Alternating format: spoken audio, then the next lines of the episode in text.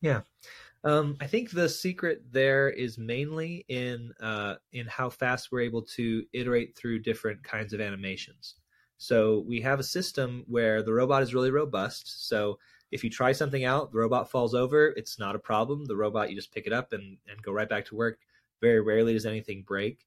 Um, and so you have this kind of freedom in how you're designing the animation. And then we have a bunch of people in the loop looking at that animation. And we're also we also designed the robot to be fairly modular. So if we want to add a degree of freedom, take away a degree of freedom, this is helping us, this is not helping us, we can do that pretty quickly. And so that system of being able to rapidly change the robot, rapidly try out the animations is where I think a lot of that, uh, where you, how we were able to arrive at something that looked smooth and and uh, and empathetic and interesting and human because that's that's where I think the magic is because the actual robot is really simple and there's almost no sensing going on.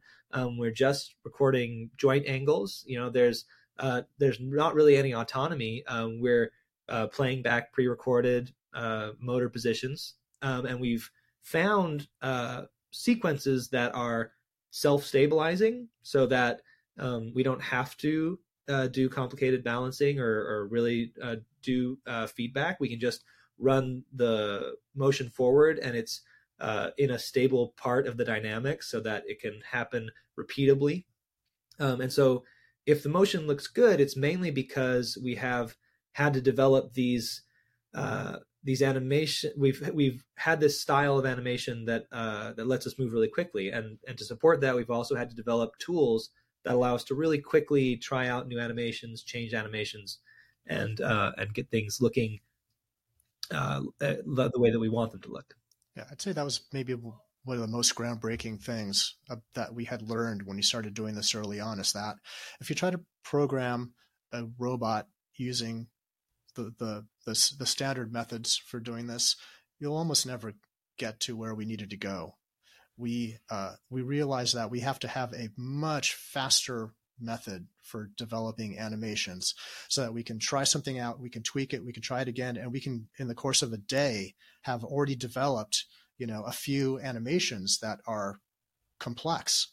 But we did them in a short period of time because we can we can actually iterate that fast. And, and as soon as we think, okay, we, you know, we, we're using our this tool that our, our our guys on our team had had designed specifically for doing this kind of work, we realized that oh well let's add something else because wouldn't it be great to be able to animate this robot in this different way, this different process for animation, and then uh, uh, our guys will, will, quickly jump on it and work that out, and they'll come up with their own. And part of it's out of almost necessity, like they'll find themselves like, hey, you know, they want to, you know, one guy will want to work late one night, and uh, he'll be animating a robot, and then realize he can't you know, be over here touching, you know, typing things on his keyboard and holding up this robot with one hand that's almost like a limp noodle, you know, and then having to just try to move things into position. So he'll develop this the a, a tool for being able to uh, animate this robot by himself, single handedly, and then we'll realize, oh, well, that speeds everything up. So let's go ahead and,